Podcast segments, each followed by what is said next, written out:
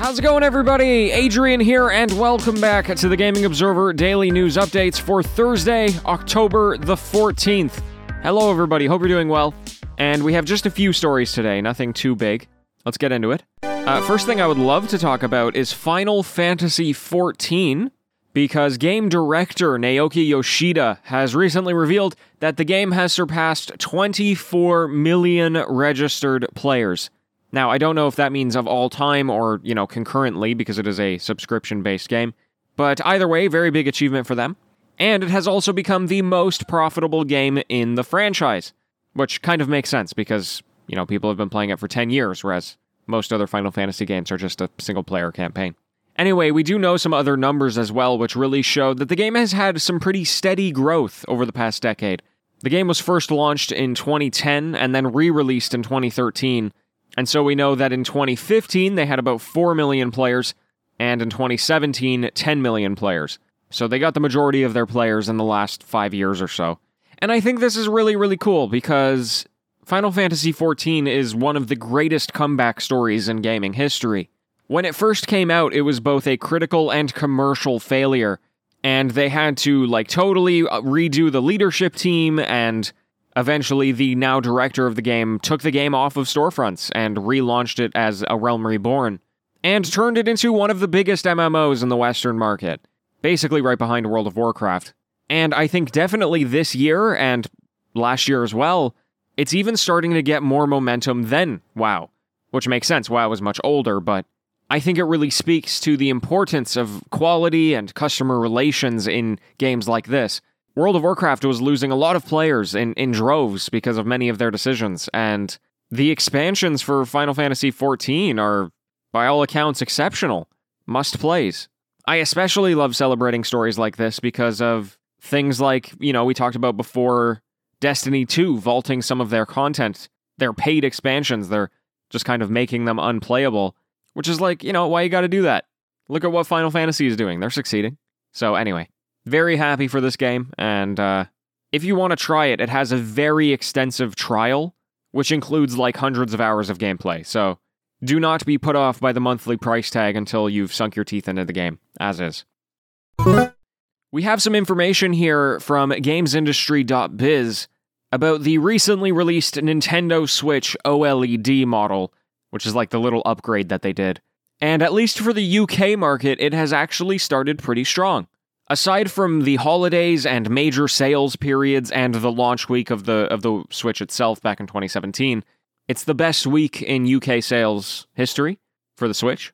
And what is especially interesting is that it has outperformed the launch of the Nintendo Switch Lite by a significant margin. When the Lite came out, it did not sell as well as this did. That being said, that doesn't mean the Lite underperformed. It's it kind of had a long tail the Lite apparently now accounts for around 20% of Switch sales in the UK, which is not insignificant at all.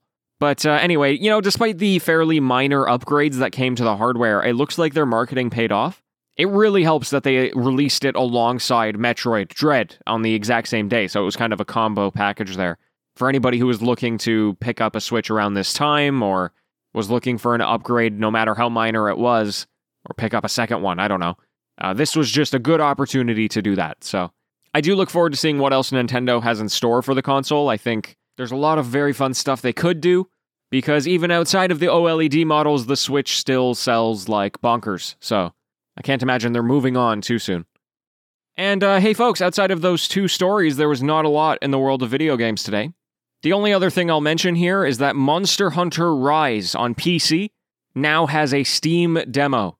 Of course, the game still doesn't come out for another two and a half months, so this is very early, but at least you can give it a shot. Thank you so much for tuning in.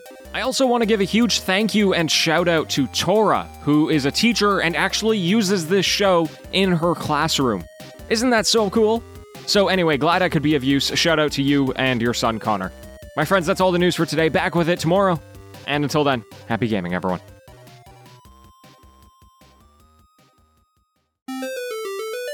It is the TGO after show. Hello and welcome. Hey, how you doing? Yeah, not much going on with me recently. Um, today at least was definitely like a, a day of recovery after what felt like a lot going on uh, with Thanksgiving. Although I did not go outside, and I really should have gone outside. I, I need to really force myself to do that. I don't know if any of you are like me, but if you work from home, sometimes it's really hard to like just get out there.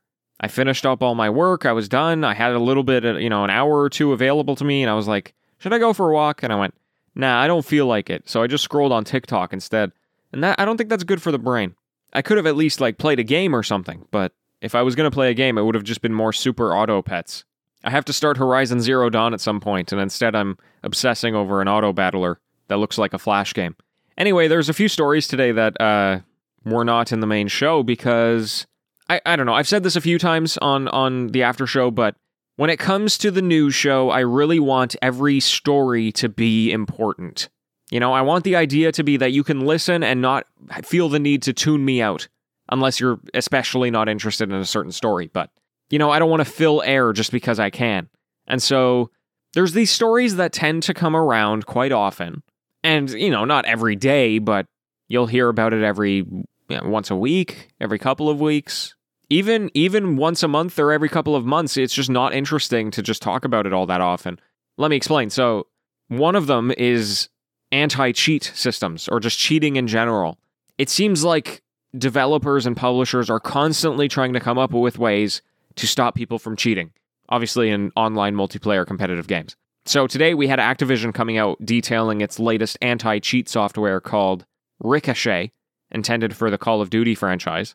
And like, I could have talked about that, but it, they didn't really say anything different. Every time a company is like, hey, we have a new anti cheat methodology, I don't know that there's so much that is interesting in there for a general audience besides being like maybe the game will be safer for from now on. Who knows? So that's one of them, right? Like you'll see that story pop up every now and then and I'm like it's just not interesting. And then the other one is uh, new studios being formed. So I will talk about this every now and then if it's a, like a particularly notable person, right? Like I talked about Haven and uh, Jade Raymond. That was a very big one, especially because they had a partnership with PlayStation. But there was a studio formed today called Possibility Space, which had a number of important people. Don't get me wrong.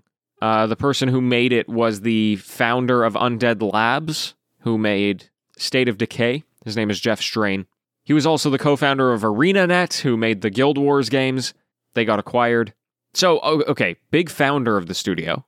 They have the visual director in Jane Ng, who was an environment artist on Firewatch. They were the artist on Half Life Alyx, very well known in the industry. The former editor in chief of Waypoint, Austin Walker, he's going to be their IP director, I think is the proper name. He's a big name in the industry, so I, I don't know. Anyway, pretty big deal, but again, like what else is there to say besides like a studio is opening? We don't know what they're doing. We don't know anything about what they're making. We just know that there's people who are collecting to do something, and it's cool if you know the people, but if you don't know the people, then it's like, yeah, I can't wait to see something in three years. I used to report on those stories when there, when it was a slow news day. I would I would say these, but I ended up doing it so often that I was just like, meh, it's not interesting anymore. Anyway, that's all for now. Thanks for tuning in. I'll chat with you tomorrow. Ciao.